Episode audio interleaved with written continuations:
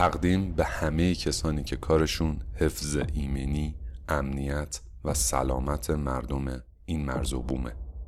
سیفکست اولین پادکست فارسی زبان HSD Safety is on.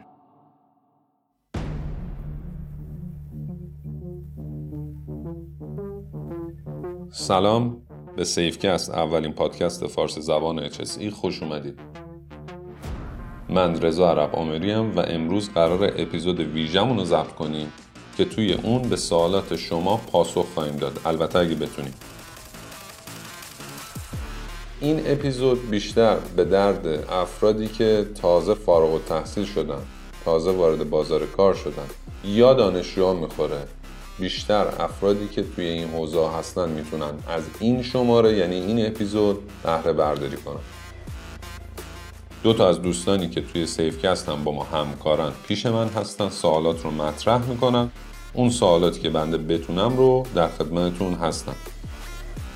دوستان لطفا خودشون رو معرفی کنن. بعدم بپردازیم به سوالات. سلام به همه شنوندگان سیفکست. من پارسا زوقی هستم. editor پادکست و امیدوارم که امروز یه پادکست تعاملی خوبی رو کنار دوستان داشته باشیم. سلام ایلیا اسدی هستم از اعضای تولید محتوای سیفکست. امیدوارم این اپیزودم مثل مابقی اپیزودا مورد پسند شما باشه.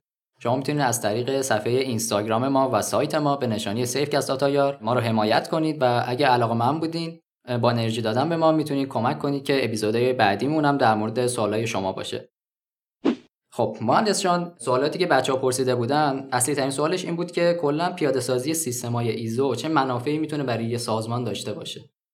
ببین از دو تا روی کرد به قصه نگاه کن. یه روی کرد روی کرده حرکت به سمت سازمان های پیشروه که شما به هر حال باید سیستم داشته باشی.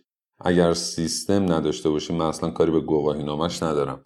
روی کرده فرایندی نداشته باشی کلا نمی‌تونی یک سازمان چابک داشته باشی. دارا بودن یک سازمان چابک اولین اصلش داشتن فرایند و رویکرد سیستمی و رویکرد فرایندی پس این سیستما اولین کاری که می‌کنن یک نظم و نظامی به کار شما میدن.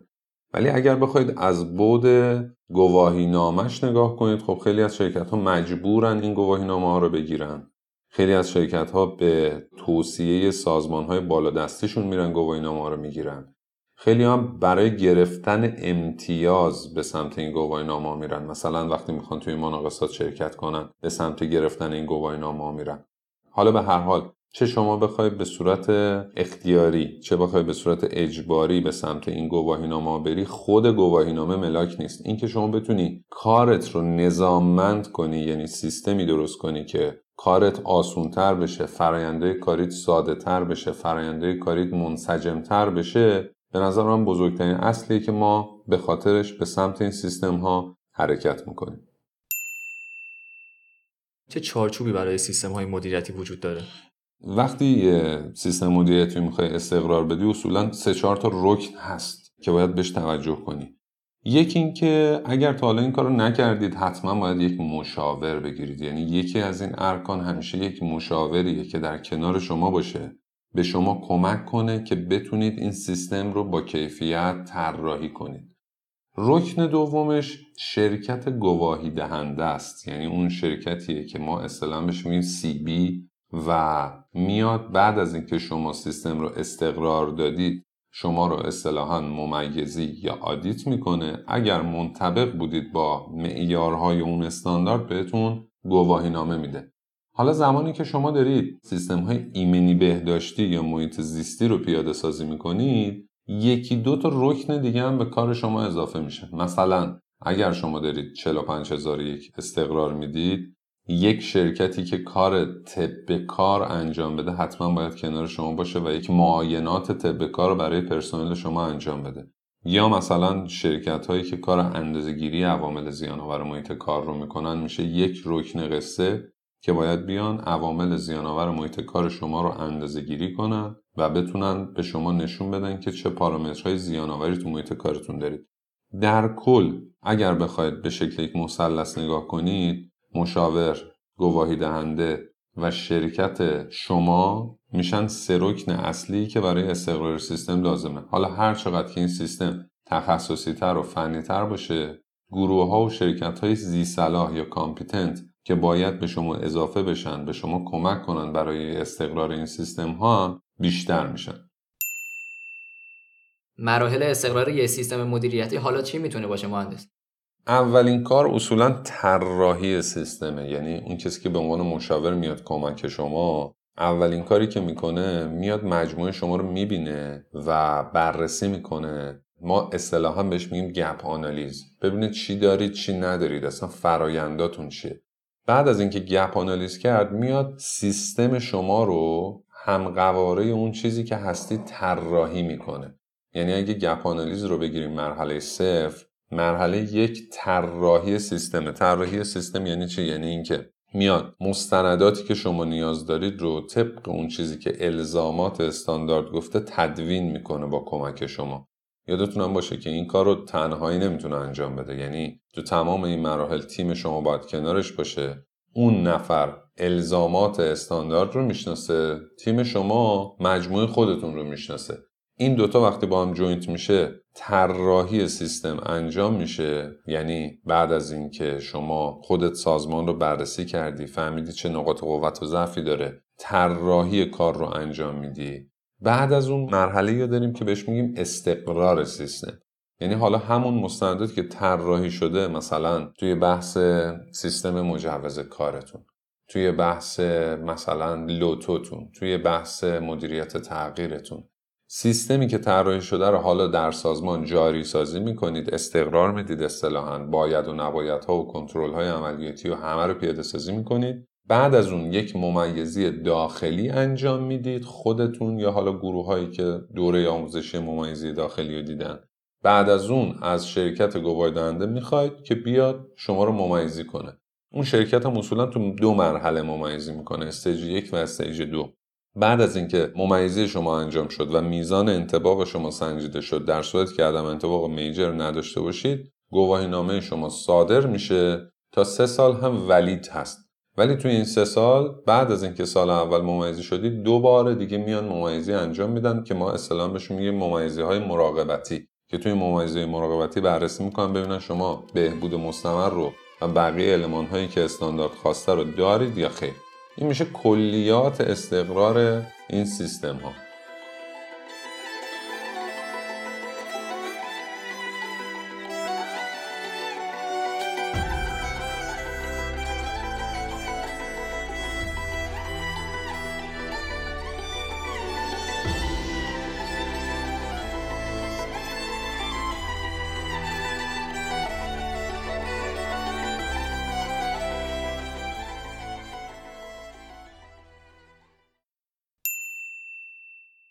توی استقرار سیستم های مدیریتی معمولا کارشناسای ایمنی یا بهداشت حرفه‌ای که توی سازمان هستن با چالش های مختلفی روبروند یکی از این چالش ها بحث مدیریت تغییره که وقتی یه وسیله جدید یه دستگاه جدید وارد یه شرکت میشه چه چالشهایی دارن؟ و اینکه اصلا این بحث مدیریت تغییره توی ایزو چه تأثیراتی داره؟ ما یه اپیزود اختصاص دادیم به مدیریت تغییر. بچههایی که دوست دارن می‌تونن برن اون اپیزود رو گوش کنن. کامل توضیح دادیم که ما اصلا به چی میگیم تغییر. کلا توی سیستم های مدیریتی میگن یک بار سیستم رو استقرار بده و از طریق ابزارهای مختلف تغییراتش رو مدیریت کن. این تغییر تو هر چیزی می‌تونه باشه. می‌تونه توی روش انجام کارتون باشه می‌تونه توی موادتون باشه می‌تونه توی فرایندهاتون باشه. می‌تونه توی ابزار کارتون باشه می‌تونه توی پرسنلتون باشه فرقی نمی‌کنه. استاندارد میگه بعد از اینکه سیستم رو استقرار دادی هر جا نیاز به تغییری چه اجباری و چه اختیاری داشتی سعی کن از طریق سازوکاری که اصلا بهش میگه MOC یا Management of Change تغییرات رو شناسایی کنی، ریسکاش رو آنالیز کنی، اقدامات پیشگیرانه لازم رو انجام بدی در صورتی که صلاح بود اون تغییرات رو پیاده سازی کنی. پس بنابراین این سیستمی که ما بهش میگیم سیستم مدیریت تغییر هم تو استاندارد 9000 هست هم توی استانداردهای دیگه. ولی نکته ای که مهمه هدفش اینه که سیستم شما رو update نگه داره. توی بحث مدیریت تغییره آیا اینکه ما فقط فرم درخواست خرید یه محصول رو بدیم کفایت می‌کنه یا لازمه که حالا از بخش بازرگانی یا هر بخش مربوطه ای که هستش پیگیری لازم ما انجام بدیم. ببین هر فرایندی توی این سیستم یه owner ی داره یه صاحب فرایندی داره. اصلا شما کلا یکی از مشکلاتی که می‌بینی توی استقرار این سیستما اینه که آدما فکر می‌کنن که مثلا اگر یه واحدی مثل واحد چسی هست یه واحدی مثل سیستم ها و روش هست اون قراره همه کارا رو انجام بده. در صورتی که داستان اینه دیگه که شما مسئولیت ها رو و اختیارات رو مشخص می‌کنی ولی همه توی این سیستم مسئولن. حالا مثالش خوب نیست که بزنم ولی اینکه توی کتاب قلعه ایوانات می‌گفت همه برابرند اما خوک ها برابرترند. خب اینجا واقعا همه برابرن یعنی اصلا ما از این قصه ها نداریم که توی سیستم بگی که آقا یه نفر مسئولیت این سیستم رو داره. مدیریت عامل مجموعه اصولا یک نفر رو به عنوان نماینده مدیریت توی این سیستم ها منصوب می‌کنه و اونم بسیار بسیار اذیت میشه. کلا ما خیلی علاقه داریم به این که یک نفر رو بکنیم مسئول بعد خودمون از زیر کار در بریم. این یه سیستم اصلا کلا واسه همه ما جا افتاده. درستش اینه که مسئولیت ها و اختیارات انقدر شفاف باشه انقدر کلیر باشه که دنبال کارهای مختلف ندویم. اینی که داری میگی درست میگی. ما مثلا همش انتظار داریم که هر حادثه ایمنی و رئیس ایمنی کنترل کنه. هر مشکل حوزه فناوری اطلاعات رو مثلا مدیر آیتی مدیریت کنه. ولی واقعیت قصه اینه که یکی از چیزایی که این سیستم تو بند هفت مطرح می‌کنه بحث آگاهیه. میگه شما انقدر آگاهی تو این سیستما باید ببری بالا. که طرف وقتی یه کاری ازش خواستی بفهمه واسه چی اون کارو داره انجام میده. و هی دنبال این نگرده که صاحب فرایندش کیه که بده اون کارا رو انجام بده. ما هم این داستان رو تو این سیستما داریم دیگه. یعنی چاره ای نداریم جز که یک مسئول مشخص کنیم. ولی واسه بحث مدیریت تغییر سوالی که مطرح کردی اینکه آقا کی مسئوله اون کسی که درخواست تغییر رو میده کسی که بیش از بقیه اصولا باید پیگیر ماجرا باشه. فرق سیستم های ایزو و IMS چیه؟ و مثلا یه سری تعریف های کلی از ایزوهای معروفی که می‌شناسیم مثل 14000 45000 9001 اینا رو اگه ممکنه یه توضیح بدین. ببین این سوالایی که پرسیدن و می‌دونم دقیقا با همین ادبیات سوال کردن که شما میگی فرق بین ایزو آیمس چیه. خودت هم قطعا می‌دونی اینو. مثل اینه که من یه پسردایی داشتم همیشه می‌گفت من پول دارم. به نظرت مثلا واکمن سونی بخرم بهتره یا مثلا کفش آدیداس؟ این هیچ ربطی به هم دیگه نداشتین. خیلی از سوالایی هم که بچه ها می‌پرسن در واقع یه خورده شکل شمایل این شکلی داره. آدم میمونه باید چی بگه. ولی در کل ایزو همون international standardization organization حالا اگر تلفظ رو اشتباه نگم یا همون سازمان جهانی استاندارد سازیه یکی از مجموعه هایی که کارش صدور استانداردهای مختلفه. خب توی technical committee های مختلف.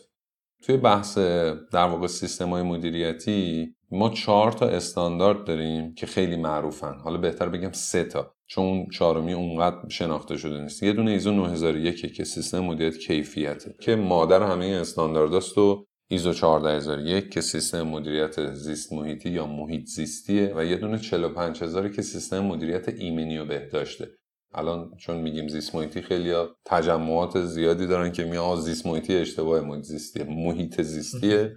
می‌دونی که ما پر شده سیستم ما از ملا لغتی.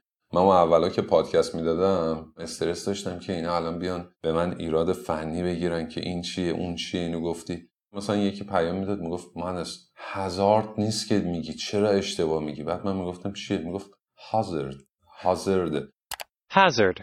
گفتم خب باشه هازارد هزارد هزارد Hazard, Hazard, Hazard. But here's Aiden Hazard, Hazard. اصلا فرقی نمی‌کنه که اون هدفی که ما داریم انتقال دانشه. حالا اتفاقی که میفته شرکتی که سه تا استاندارد رو با هم پیاده سازی می‌کنه یعنی ایزو 9000 ایزو 14000 ایزو 45000 میگن سیستم مدیریت یک پارچه داره. یعنی اینکه دیگه مثلا سه تا روش اجرایی ریسک نداره. یه روش اجرایی ریسک داره که واسه هر ستای اونا استفاده میشه. در واقع سیستم رو اینتگریت کرده یک پارچه کرده. یه خاطره یو یادم افتاد اینم گفتی تعریف کنم. یه کارشناسی رو به ما یکی از این شرکت های کارفرمایی تحمیل کرده بود و خیلی هم داغون بود نیروه. یه روز کارفرما ما زنگ زد نه اون کارفرما یکی دیگه. گفت آقا نیروتون رو بیا بعد ببر. حیثیت ما رو برده گفتم چی شده؟ گفت من به این گفتم که مستندات 14000 رو update کن.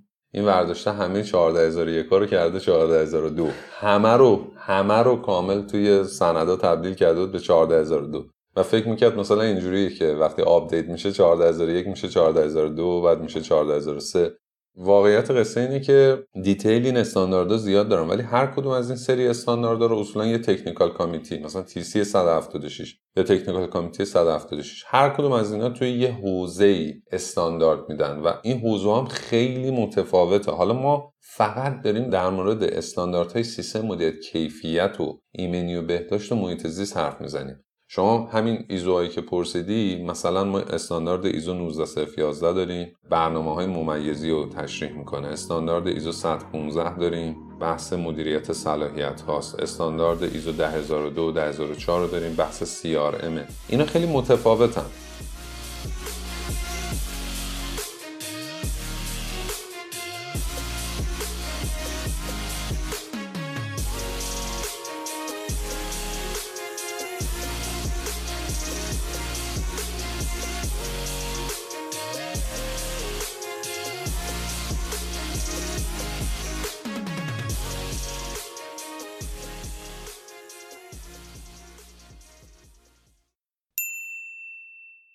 یه سیستم IMS چه نقاط قوت و چه نقاط ضعفی رو می‌تونه برای یه سازمان داشته باشه به نظرتون؟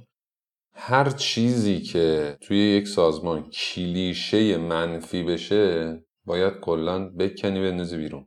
توی خیلی از این شرکت ها IMS و اصلا سیستم تبدیل شده به یک کار مسخره سرکاری. یعنی مشکلی که حل نمی‌کنه هیچی دست و پاگیر هم شده. به خاطر اینکه اونا اصلا یا هدفشون مشکل داشته یا به زور مجبورشون کردن گواهی نامه بگیرن یا اینکه درست سیستم چیده نشده.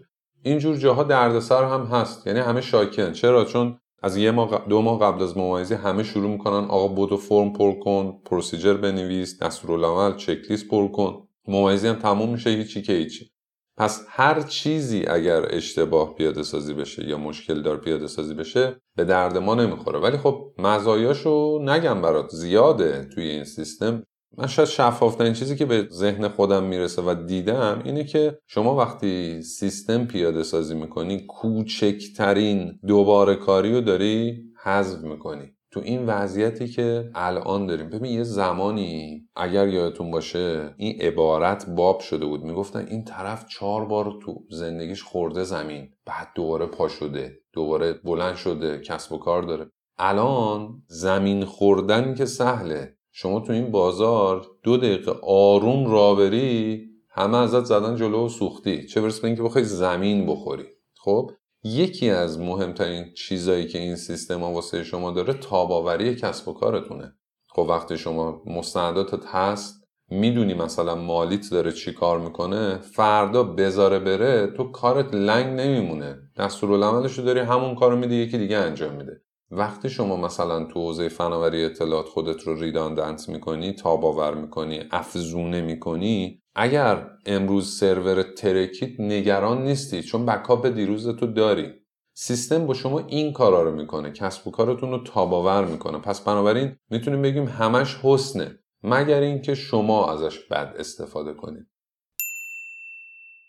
آره اتفاقا این چک ها توی هر کاری به نظر منم خیلی مهمه و کلا این تیمی که داریم برای تولید محتوا اجبار می‌کنیم که حتما بنویسن و اگه روشی پیدا می‌کنن که سریعتر پیش می‌بره کارو حتما update کنن چک لیستاشونو که همین که شما گفتین اگه نیاز به تغییر باشه حالا توی اعضای تیم یا اگه نرسه که کار رو انجام بده بقیه بتونن پیشو بگیرن و کارو به سرانجام برسونن.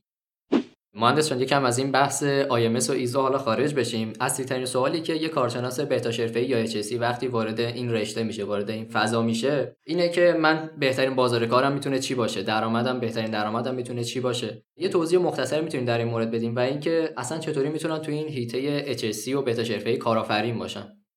آقای توری حجم زیادی فکر می‌کنم با بچه های مختلف صحبت کرد با کسب و کارهای مختلف و در مورد مشاغل مختلفی که توی HSE هست. مثل اینکه تو کارشناس باشی توی یک شرکت عمرانی. افسر باشی توی یک پروژه. خودت شرکت طب کار داشته باشی اندازه‌گیری داشته باشی. خودت توی حوزه فناوری اطلاعات کار کنی. راجع به اینا خیلی صحبت کردن. شما اصلا نمی‌تونی بگی توی این شغلا کدومش پر درآمدتره کدومش کم درآمدتره چون درآمد شما بستگی به یک سری المانهای دیگه داره. من می‌تونم یه جور دیگه هدایتتون کنم چون خیلی از بچه هم از خود من در مورد درآمد سوال کردن که آقا کدومی که اینا پول بیشتری داره؟ درآمد بیشتر زیاد ارتباطی به نوع کسب و کار تو به این شکلی که بچه ها می‌پرسن نداره. ما دو دسته درآمد داریم. یک دسته بهش میگیم درآمدهای active یک دسته بهشون میگیم درآمدهای passive. یعنی چی؟ یعنی اینکه درآمد active درآمدیه که شما زمانت رو داری میفروشی. مثل من که مثلا پا میشم میرم سر کلاس. اگر تو بخوای درآمد active داشته باشی یک سقفی داری یک محدودیتی داری. مثلا میگه من تو روز 16 ساعت می‌تونم کار کنم. دیگه بیشتر از اون درآمد اکتیو نمی‌تونی داشته باشی. دسته دوم درآمدهای پسیوه. یعنی درآمدهایی که شما یک کاری رو انجام میدی به هزار نفر میفروشی به دو هزار نفر میفروشی. دیگه اون کاره اصطلاحا ما بهشون میگیم اسکیلبله. یعنی قابل رشده مثال بخوام وسط بزنم مثل اسنپ. الان جامعه که توی اسنپ هست مثلا یک میلیون نفرن خیلی راحت می‌تونه تبدیل به چهار میلیون نفر بشه. با همین پلتفرم. مشکلی واسه ایجاد نمیشه. ولی تو توی کار اکتیوت محدودیت داری. اگر کلاسی و 100 تا واسط بیاد نمی‌تونی برگزار کنی. تو فقط می‌تونی همون یه دونه کلاسی که هستی همون زمانی که داری و استفاده کنی. زیر ساختها رو یعنی باید تقویت کنیم. به زیر ساخت بستگی داره به نوع کار. اصلا ما میگیم استارتاپ ها که شما مثلا همین عبارت استارتاپ رو خیلی جا میشنوید تعریف زیاد داره. یعنی ده تا شرکت تعریف استارتاپ آوردن. چند تا ویژگی داره. یکی از مهمتریناش که تقریبا تو همشون مشترکه اینه که اسکیلبله. مثال حالا بیارم تو کار خودمون. ببین من دو تا کار الان دارم انجام میدم مثلا. آموزش میدم روزانه و پکیج آموزشی دارم. اون پکیج آموزشی تو ماه ده هزار تا درخواستان داشته باشه میفروشم. ولی واسه آموزش بیشتر از 20 روز که نمی‌تونم برم آموزش بدم. پس بنابراین بچههایی که توی این حوزه می‌خوان کار کنن همیشه به این فکر کنن که حالا توی کسب و کارهای مختلف که وجود داره چقدر می‌تونن درآمد پسیو داشته باشن؟ چقدر می‌تونن درآمد اکتیو داشته باشن؟ ولی خب اگر می‌خوان ورود کنن به نظر من 4 5 سال صبر داشته باشن صبور باشن. اول برن کسب و کارهای مختلف رو ببینن. اینکه شما ببینی کسب و کارها رو خیلی خوبه. مثلا شما از دور شرکت رو می‌بینی. مثلا شرکت رو منو می‌بینی میگی آقا چقدر خفنن اینو چقدر قرارداد دارن. یه میلیارد مثلا اینجا داره 5 میلیارد اونجا داره 6 میلیارد قرارداد داره. ولی وقتی میای تو کار می‌فهمی از این 6 میلیارد 5 درصدش سوده. یعنی 95 درصدش هزینه است. تو 6 میلیارد قرارداد 300 میلیون تومان سوده آخرش میمونه. این چیزا رو شاید بچه ها بهتر باشه از جاهای غیر از HSE یاد بگیرن. یعنی برن کسب و کار بخونن مدل های کسب و کار رو بخونن مدل های استارتاپ رو بخونن. این چیزا از بچه های HSE زیاد در نمیاد.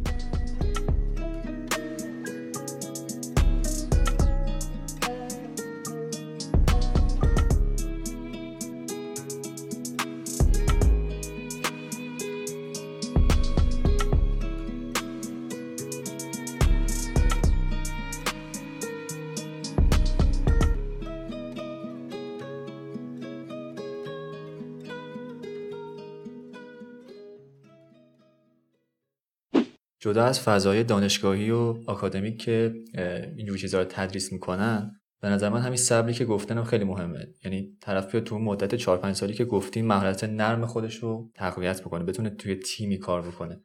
این درآمدهای پسیو هم که گفتیم واقعا صبر می‌خواد. یعنی میشه همون اصطلاحا طرف تو خوابش هم داره درآمدزایی می‌کنه. ببین صبر می‌خواد. یادت هم باشه شما وقتی گنده میشی این کارا واسه سختترم میشه. مثال واسط بزنم. حالا من نمیگم من گندم من می‌خوام مثال خودم بزنم عنوان آدم کاملا معمولی. من الان که پیش شما نشستم می‌تونستم برم سر کلاس 4 5 تومن بگیرم. خب ولی نشستم اینجا دارم یه کاری می‌کنم. این کاره میشه جزو اون درآمد پسیوه. صبره رو نگاه کن. من مثلا توی یک ماه یهو ده روز میشینم فیلم ضبط می‌کنم. هفتش روز میشینم مستندات آماده می‌کنم.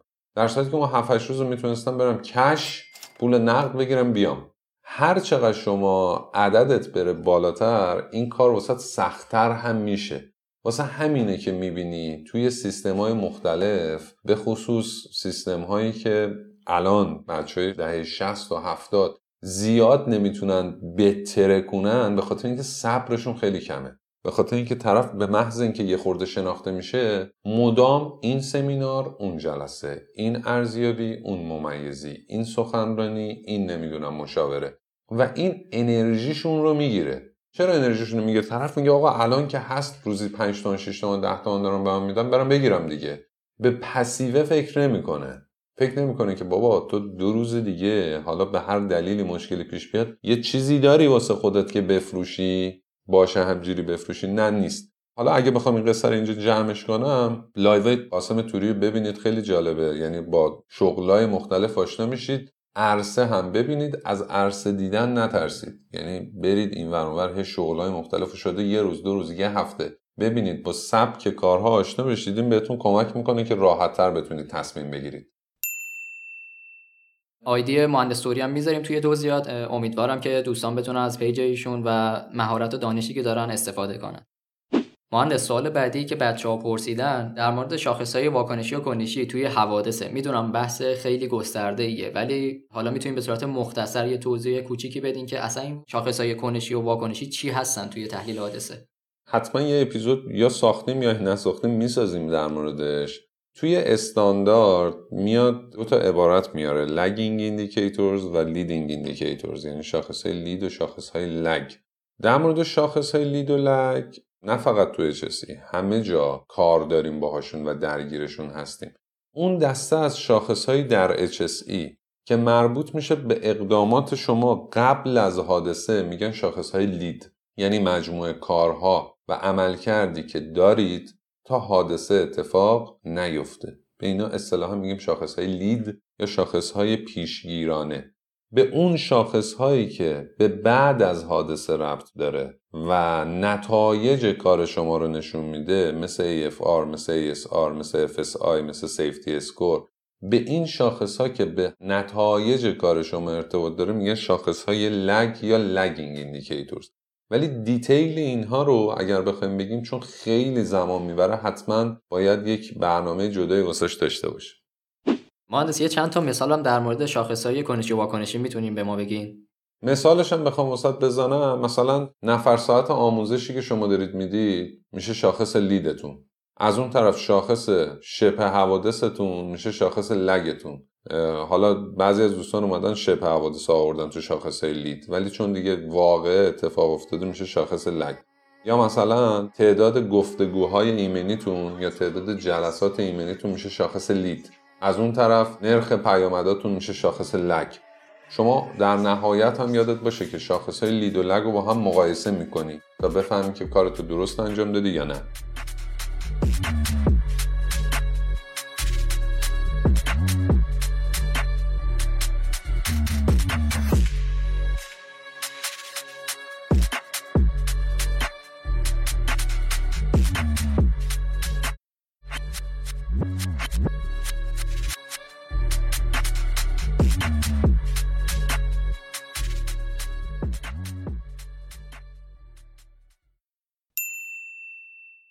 مهندس یه سوالی هم که خیلی بچه ها می‌پرسن هم توی پیج هم از فکر کنم خود شما خیلی سوال می‌پرسن اینه که کلا بحث ممیزی چطوریه؟ چطوری می‌تونن یه ممیز خوب بشن؟ حالا خیلی میگن می‌خوایم مثل مهندس عرب آمری بشیم خیلی میگن مثلا می‌خوایم مثل فلانی بشیم. چطوری اصلا می‌تونن شروع کنن این کارو؟ این آقای چیز میگه همیشه مواظب باش آرزویی می‌کنی چون ممکنه بهش برسی اینا از اون داستان هاست. هر کاری یه ظاهری داره و یک باطنی. اصلا هر موضوعی همینه. هر چیزی که شما دورور خودت می‌بینی یه پوسته ای داره یک داخلی داره یک درونی داره. ممیزی من کاملا قبول دارم که خیلی پوسته جذاب و خوشگلی داره. یعنی با هر کی که صحبت می‌کنی میگه که آقا چقدر کلاس داره چقدر حال می‌کنید شما میرید این شهر اون شهر.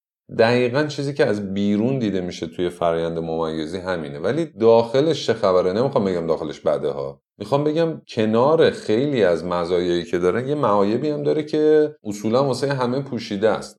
اول از همه این که همون قدی که می‌بینید سفر خیلی خوش میگذره در ظاهر چهار تا عکس می‌ذاریم همون قدر هم سختی داره. اولا سه و چهار از خواب پا شدن و فرودگاه و کروات و لباسای رسمی و فرمال و درسکود رو رعایت کردن و همه اینها رو صبح تا شب داشتن و واکینگ ترو توی سایت را رفتن و با انواع آدما کلکل کردن و دفاع کردن خیلی از آدما در مورد کاری که نکردن و این داستانها رو شما همه رو داشته باش.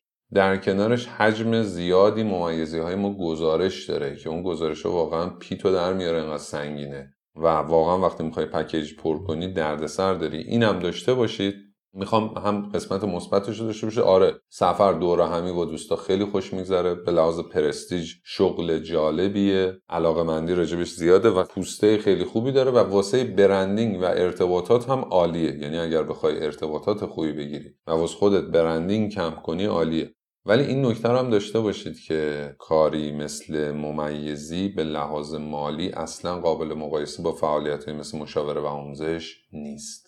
من خیلی راحت بهت میگم یکی مثل خود من درآمدم توی ممیزی و افرادی که حالا توی این حوزه حرفه‌ای و فرقی نمی‌کنه. یعنی نمی‌خوام اصلا بگم من. کاملا متفاوته با چیزی که توی حوزه های دیگه مثل آموزش به دست میارن. و اگر واقعا با هدف درآمد توی یک شغلی مثل ممیزی می‌خوام بیان باید بگم که مسیرش مسیر خوبی نیست ولی شغلیه که فوق العاده آموزش داره واسهتون یادگیری داره عرصه های مختلف رو می‌بینید ارتباطات خوبی توش کسب می‌کنید. پیش نیازش هم اینه که حداقل زحمت بکشید توی اون حوزه‌ای که می‌خواید ممیز بشید. 7 سال سابقه کار داشته باشید. دوره های هم برید و بعد برید مصاحبه. اگر مصاحبه رو اوکی بودید که فبه حل مراد نه که دوباره باید بعدا برید مصاحبه. یکی از سوالایی که خیلی بچه های ایمنی بهداشت دارن اینه که MSTS مواد شیمیایی مختلف رو می‌تونن از چه سایت معتبری دریافت کنن؟ اول از همه پیشنهاد می‌کنم برن زبانشون رو تقویت کنن. چون اطلاعاتی که ما در خصوص مواد شیمیایی و سایر موارد HSE داریم اصولا source ش انگلیسیه. و source فارسی واسهشون نداریم. واسه MSDS بهترین جایی که می‌تونن مراجعه کنن خود WISER ه که نرم افزار داره هم برای کامپیوتر هم برای گوشی و ERG WISER که خب Wireless Information System for Emergency Response ERG هم که Emergency Response Guidebook ه اینا رایگانه می‌تونن دانلود کنن قابل استفاده است. خیلی راحت هم می‌تونن بندازن توی Google Translate ترجمه کنن. و این دردسرای گشتن دنبال MSDS رو نداشته باشن. چون بهتون بگم بچه خیلی من رفتم توی شرکت سازمان MSTS ورداشتم کلا متفاوت بوده با چیزی که استاندارد داده.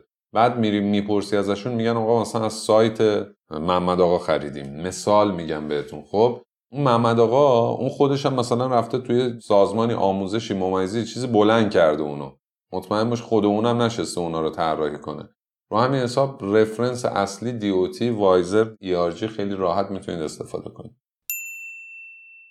مهندس یه بحثی که مطرح هستش اوایلی که ما دانشجو بودیم بیشتر از اساتید میپرسیدیم که مثلا آموزش رو از کجا دریافت کنیم چه کارایی انجام بدیم. می‌گفتن که هر آموزشی که گذاشتن شما شرکت کنید و یاد بگیرید. به نظرتون این درسته که هر کی هر آموزشی گذاشت ما بریم بشینیم سر کلاسش و از مهارت های اونا استفاده کنیم؟ نه. اول از همه این که در حال حاضر شاخ مجازی خیلی زیاد شده و تشخیص آموزش مناسب از آموزش به درد نخور خیلی سخته. من باور نمی‌کنم بعضی وقتا میرم این ور یه افرادی اومدن آموزش دادن و محتواها رو که آموزش دادن رو مرور می‌کنم اصلا مرور مرورم میشه. میگم آقا این آدم رو واقعا باید بندازی تو همون مثلا توی جای تاریک سه روز در رو ببندی فقط اونجا وایس جیغ بزنه. خب؟ این چجوری اومده مثلا تو این سیستم داره آموزش میده؟ نه به خاطر اینکه بخوام بگم ما خوبیم ما به هر حال یک مسیری و کسی که می‌خواد مدرس بشه باید طی کنه. محتوای خوبی باید داشته باشه. باید توان تولید محتوا داشته باشه. این خیلی مهمه. ببین خیلی از چیزهایی که من رو صفحه اینستاگرامم می‌ذارم و نمونهش رو همین امروز یا دیروز گذاشتم شما شاید باور نکنی از Harvard Business Review ترجمه می‌کنم می‌ذارم. ولی انقدر ساده می‌کنم که شاید هر کی نگاه می‌کنه میگه این مثلا از خودش داره در میاره این موضوعاتو میگه. ولی HBR می‌خونم ترجمه می‌کنم بومی می‌کنم توی صفم می‌ذارم. اینا کلا یک محتوا وقتی به دست میارن این محتوا رو میان سریع شکل و شمایل بهش میدن خوشگلش می‌کنن خیلی از این افراد متاسفانه و تو فضای مجازی توسعهش میدن. ببین آموزش دیدن همیشه خوبه خب؟ ولی آموزشی که مطمئن باشید محتواش محتوای استانداردی. حالا شاید وسط سوال پیش بیاد من اصلا از کجا مطمئن بشم که این محتوا استاندارده. شما قبل از اینکه سر کلاس کسی بری اون نیاز آموزشی که در خودت احساس کردی رو برو استاندارد مرتبطش رو نگاه کن. یک کلیاتی ازش بگیر. ببین مثلا من می‌خوام برم راجع به ایمنی جرثقیل سر کلاس. برو استاندارده ایمنی جرثقیل یک مروری بکن. چون دیدم بچه هم سوال کردن. حالا تو قسمت های بعد توضیح میدیم. مثلا جرثقیل تشکیل شده از متعلقات باربرداری تشکیل شده از بار تشکیل شده از خود جرثقیل. کلا پکیج جرثقیل رو میگم. بعد اینا چه استانداردهایی داره؟ فوکوسشون روی چیه؟ این که بخوای مثلا بری تو یک کلاس خنده داره که در عرض دو روز شما ایمنی جرثقیل یاد بگیری. اصلا یه چیز افتضاحیه اینا. خب شما سر کلاس ها اصولا فقط می‌تونی سرنخ بگیری و باید سر کلاس افرادی بری که سرنخ های خوبی بهت میده. بعدش باید مطالعه کنی. من میگم کلاس همیشه بخشی از پکیج یادگیریه. بخشش مطالعه است بخشش صحبت بخشش اجرا بخشش مقایسه با کار دیگرانه تا بتونی یه پکیج درست حسابی از توش در ولی سر هر کلاسی نرید. اگر می‌خواید سر کلاس برید اون پولی که واسه کلاس دارید رو ذخیره کنید. به جاش برید راجع به همون موضوع یک استاندارد بخونید. خوندن اون استاندارد شاید خیلی بیشتر واسه شما مفید باشه. کلاس رو یک تعادل توش رعایت کنید حتما.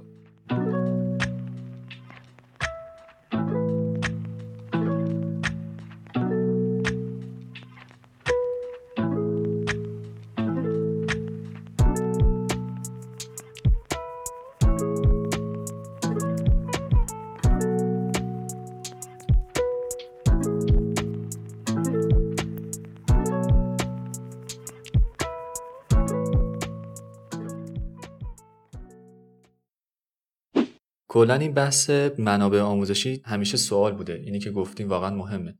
پس باید با پیش زمینه بریم و اون فرد رو بشناسیم. سابقهش رو بررسی کنیم. طبق تجاربی که ازش داریم. اینکه گفتین توانایی تولید محتوا داشته باشه اون فرد به نظر منم خیلی مهمه. حالا اگه اشتباه می‌کنم تصحیح کنیم اصراری هم که ما داریم توی تیم تولید محتوا اینه که علاوه بر خود محتوا باید ظاهر خوبی داشته باشه و حالا برعکسش هم هست. یعنی شما نمی‌تونید اعتماد کنی که اگه ظاهر خوبی داشته باشه حتما محتوای درستی هم داره. هم که گفتین دقیقا همینه. خیلی ها فقط دنبال ظاهر محتوا و باید جا بیفته واسه افراد دیگه که بابا یه نفر با داشتن follower آدم بزرگی نمیشه. یه نفرم که follower نداره الزاما آدم کوچیکی نیست. این اشتباهی من جدیدا زیاد می‌بینم. یکی از بچه ها به من پیام داده بود که آقا این آقا رو سر کلاسش بریم. گفتم آره حرفه‌ای خیلی خوبه. یکی از اساتید خودمون فوق العاده آدم حرفه‌ایه. گفت پس چرا follower نداره؟ گفتم لعنتی خب نمی‌خواد follower اصلا نمی‌خواد تو فضای مجازی باشه. همینم قسطی اومده. این رویکرده خیلی مهمه. شما اگر بتونی سره و از ناسره تشخیص بدی توی این سیستم خیلی زودتر پیشرفت می‌کنی و اون وقتایی که سر کلاس های دیگران یا سر package های دیگران یا سر آموزش های دیگران حروم می‌کنی رو می‌تونی ببری جای بهتری استفاده کنی. در مورد نحوه نگارش HSE plan هم پرسیده بودم. اونم اگه میشه توضیح بدین. ببین اینو یه محتوا واسش نوشتم. یه پادکستی واسش داریم در حد 20 دقیقه 25 دقیقه. خیلی هم محتوای خوبیه. ولی اینجا خیلی خلاصه وار بگم. ما یه سند توی IOGP داریم تحت عنوان طرح بهداشت ایمنی محیط زیست یا HSE plan.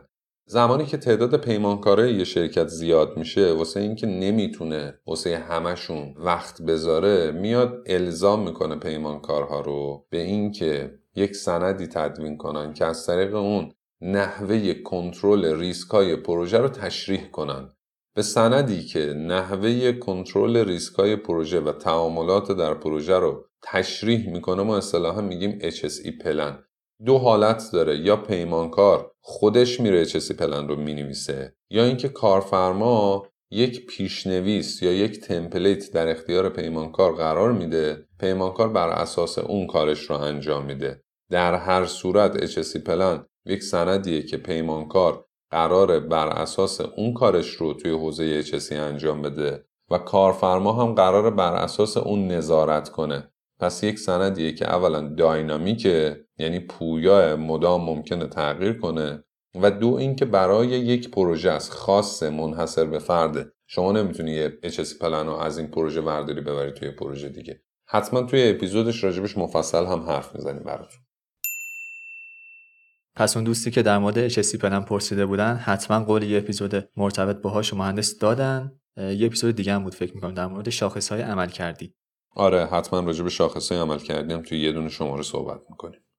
یادمونم باشه که ببین این عبارت ها و این کلمات مخفف ها خیلی زیادن. مثلا HSC پلن ما داریم HSE manual داریم که نظامنامه است در واقع. bridging document داریم توی اسناد IOGP که راجبش صحبت می‌کنیم. اصلا این عبارت ها رو یاد گرفتن خودش تو HSE بدبختیه مثلا خیلی از شرکت ها میان عبارت HSEQ استفاده می‌کنن که quality رو تو واحد یک پارچه می‌کنن با HSE HSSE داریم که security هم میارن قاطی HSE HSEE داریم که انرژی رو هم میارن قاطی HSE حتی یه شرکت من رفته بودم HSSEE داشت یعنی health و safety و security و environment و انرژی رو با هم داشت. حتی باز یکی از شرکت ها three E بود یعنی entertainment هم آورده بود قاطی اون. دیگه اینا بستگی به اون چارت سازمانی و top chart ی داره که دارن. ولی نکته اینه که این عبارت ها توی همه حوزه های مهندسی هست همه رو بدبخت کرده دیگه. حالا اینایی که شما گفتیم پکیج کاملی بود. حالا همه اینا در حالیه که بعضی شرکت اصلا خود HSC هم گردن نمی‌گیرن. چه برسه اینکه بخوان پشمندش چیز اضافه کنن. ببین همین قصه ای که تعریف کردی گفتی خیلی به ظاهر می‌رسن. این ماجرا اینجا برقراره دیگه. یعنی خیلی از شرکت ها از بیرون که می‌بینی خیلی لاکچری هن. اسمای انگلیسی و تشکیلات انگلیسی و ما خفنیم شما چطور؟ بعد که میری تو سیستم می‌بینی داغون و خسته و له و است. شما که شرکت پیمانکاری نیستی. همیشه یک بالانسی باید بین ظاهرت و باطنت وجود داشته باشه تو شرکت. تو شرکت های پیمانکاری اینجوری نیستا. ببین مثلا یه شرکت پیمانکاری طرف ورشکست میشه میره لاکچری تری ماشین رو می‌خره. اصلا قانونه تو این شرکت های پیمانکاری. به خاطر چی؟ به خاطر اینکه بیرون بگه آقا من خیلی اوزام خوبه. و وقتی اوزاد خوبه بهت کار میدن. ولی وقتی یه شرکتی یک کارخونه یک مجموعه تولیدی هستید ظاهرتون باید با باطنتون بخونه. مثلا شما اسم تو HSE بذار. محمد بذار. فرقی نمی‌کنه. توی کارت من توی HSE دنبال اینم که جلوی حوادث و بیماری ها رو گرفته باشی. ولی خب راجع به این عبارت هم که میگی بعدا مفصل حرف می‌زنیم. بچه من فکر می‌کنم اپیزود رو زیاد طولانی هم نکنیم. از یک ساعت بیشتر نشه. این سوالا خیلی زیاده. این لیستی که شما جلوی من گذاشتید یه ما رمزون باید بشینیم فقط جواب بدیم. شاید لازم باشه که یه جلسه دو جلسه دیگه بذاریم راجع به اینا هم صحبت کنیم. اگر شما صحبت نهایی دارید برید و پادکست این شماره رو جمع کنید. همونطور که گفتم می‌تونید ما رو از صفحه اینستاگرام و سایتمون حمایت کنید و اگه این اپیزود رو دوست داشتین با حمایتاتون ما می‌تونیم قسمت دوم و حتی قسمت سوم سوالات شما رو آماده کنیم و توی اپیزود ویژه تقدیمتون کنیم. ما همیشه اصرار داشتیم که پادکست با مشارکت شما عزیزان جلو بره. حتما اگه پیشنهاد و انتقادی دارید بگید به ما. از هر راهی که می‌شناسید دیگه انقدر راه رو زیاد کردیم که خودمون هم یادمون نمیمونه. یه گروه تلگرامی زدیم. حتما اونجا فعالیت کنین همکاراتون رو دعوت کنین تا در آینده پادکست بیشتری با مشارکت شما جلو ببریم. مرسی ازتون و امیدوارم که موفق باشید و بدرخشید.